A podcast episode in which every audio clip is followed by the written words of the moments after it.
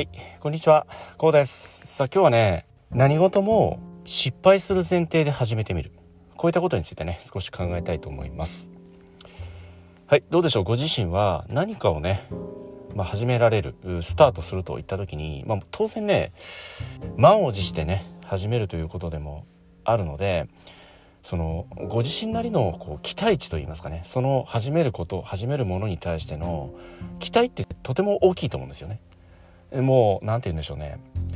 それを始めた後の現実がとてもこう理想に近づいているみたいなね。あもしくはねそれ以上理想以上の現実理想以上の結果がえこれをね始めそして続けることによって待っていると、まあ、このような非常にこう期待の膨らんだ、まあ、別の言い方をしますと希望に満ち溢れた結果を心に描きながらね、まあ、始められると思うんですよね。当然そうですよね。やっぱり僕たちが何かを始めようとするスタートしようとする時って何らかの原動力がいるじゃないですか。乗り物だって燃料を入れないと走ることもできないし加速することもできないですよね。この燃料がどうしても必要。その燃料というのは先ほど申し上げた通り希望であり期待値なんですよね。そういった希望期待値というものが自分自身のエネルギーとなってねまあ、背中を押すと。まあ、このようなことあると思うんですけど、それでもどうでしょう？実際始めてみたら意外と結果通りに思い描いた通りにいかなかったですとかあ期待したね結果を得ることができなかったこのような経験って誰しもあると思うんですよね。うん、まあですのでそれはどういうことかというとまあ一発目からその初動から成功しよう初動から期待通りの結果を得ようといった考えのもとをスタートしているからこそその理想と現実のギャップに、まあ、少々落ち込むと、まあ、こういったことなんですよね。うん、そのまあ落ち込むならまだしもね期待した結果を得られないということで、えそのものせっかく始めたそのものやことを、まあ、やめてしまうと、まあ、このようなことになりますとね、え、少しばかり本末転倒なのではないのかなとこんなようにね、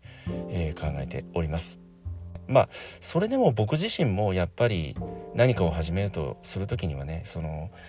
原動力となる期待値原動力となるワクワク感ですとか希望こういったものを抱いてもちろんスタートをします。えそうしますと若干それより落ちる。もちろんその期待通りの結果を得られないこともありますし期待通りになかなかこう調子のいいこの経過結果を得られたとしても当初思い描いた希望通り当初思い描いたあ自分自身のねこう理想の形にはなかなか程遠いと言いますかね。そこまでは届いていない、まあ、このようなね現実が非常に多いです。うん。まあ、そこで一つこう考えたいのはそもそもその何かことを始めるにあたってはもう失敗することを前提で始めると、まあ、このような心持ちこのような意識づけも心のどっかにやっぱり持っていたいということなんですよね。でそれがその自分自身にとって一つのこう救いになるわけなんですよね。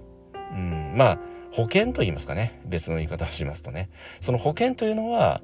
せっかく始めたことせっかく始めたものやことであっても期待通りにいかないだとか理想の結果を得ることができなかったという理由だけでやめてしまうぐらいならねそのような一つの保険をかけておくまあ失敗もありだよねとまあ結果が出ないことだってあるよねと。自分自身に対する保険をやっぱりこう持っておくと言いますかね。このような保険を自分自身にかけておく持っておく。このような考え方も非常にこう有効なのではないのかなと。このようにね考えるんですよね。うん。まあ僕たち人間ってそうじゃないですか。生まれてすぐなんだってできたわけじゃないですよね。うんその服を着るボタンをかけるという一つの動作といいますか。まあある意味技術ですよね。服のボタンを止める。これも子供の頃ってやっぱりお母さんなりお父さんに止めてもらっていたと思うんですよね。それがいつしか自分自身で見よう見まねでボタンをかけるといったこの動作行動ができるようになっていますよね。それはこう自分自身でねトライアンドエラーを繰り返す中でねできるようになってきた一つのこのスキルでもあるんですよね、まあ、このようにいきなりできることって非常に少ないんですよね。いきなりできることっておそらく赤ちゃんとしてこの世に誕生しやっぱり泣くことぐらい。人間ってそうですよね。まあそのようにこの人間というのは全て生まれてすぐできることって非常に少なくて多くの一つ一つの動作であったり、まあ、行動というものは親なり兄弟なり自分の身内の行動ですとかやり方、まあ、このようなものを周到して見よう見まねで、まあ、自分の一つの技術としてトライアンドエラーを繰り返しながら手に入れてきた技術でもあるんですよね。まあ、そのようなことを考えますと自分自身にとってこれまで経験したことのないような新しい行動であったり新しい考え方。あこのようなことってまあいきなりできることって非常に少ないよねと、まあ、もしくは失敗して結果が出なくても当たり前だよねと。まあこんな考え方ですよねこのような考え方でもって始めるこのような考え方で続けていくことによって継続することで得られる一つの大きな結果がそこにあると思うんですよね。うん。なので、その、失敗するのは当然なんだと。このような心持ちを気持ちのどっかに持っておくことによって、まあその継続ということが可能になると思うんですよね。うん。それは別の言い方をしますと、できるまでやってみようと。結果が出るまでやってみようと。このような考え方になりますよね。うん、このような考え方になるって非常に大切なことであって、それはやっぱりそこに継続というものがね、伴ってくるからなんですよね。その継続、これは、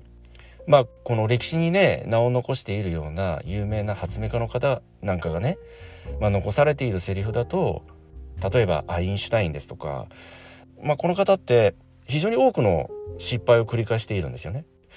まあ、そのような時にどのようなことを言っていたかというと、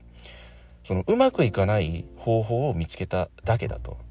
だから、この方法ではダメなんだよね。この方法ではうまくいかないんだよね。といった一つの手法を見つけたに過ぎなくて、では別の方法、また次の方法を試してみようと。この先に待っているものって、おそらく成功なんですよね。うん、それは継続しているから。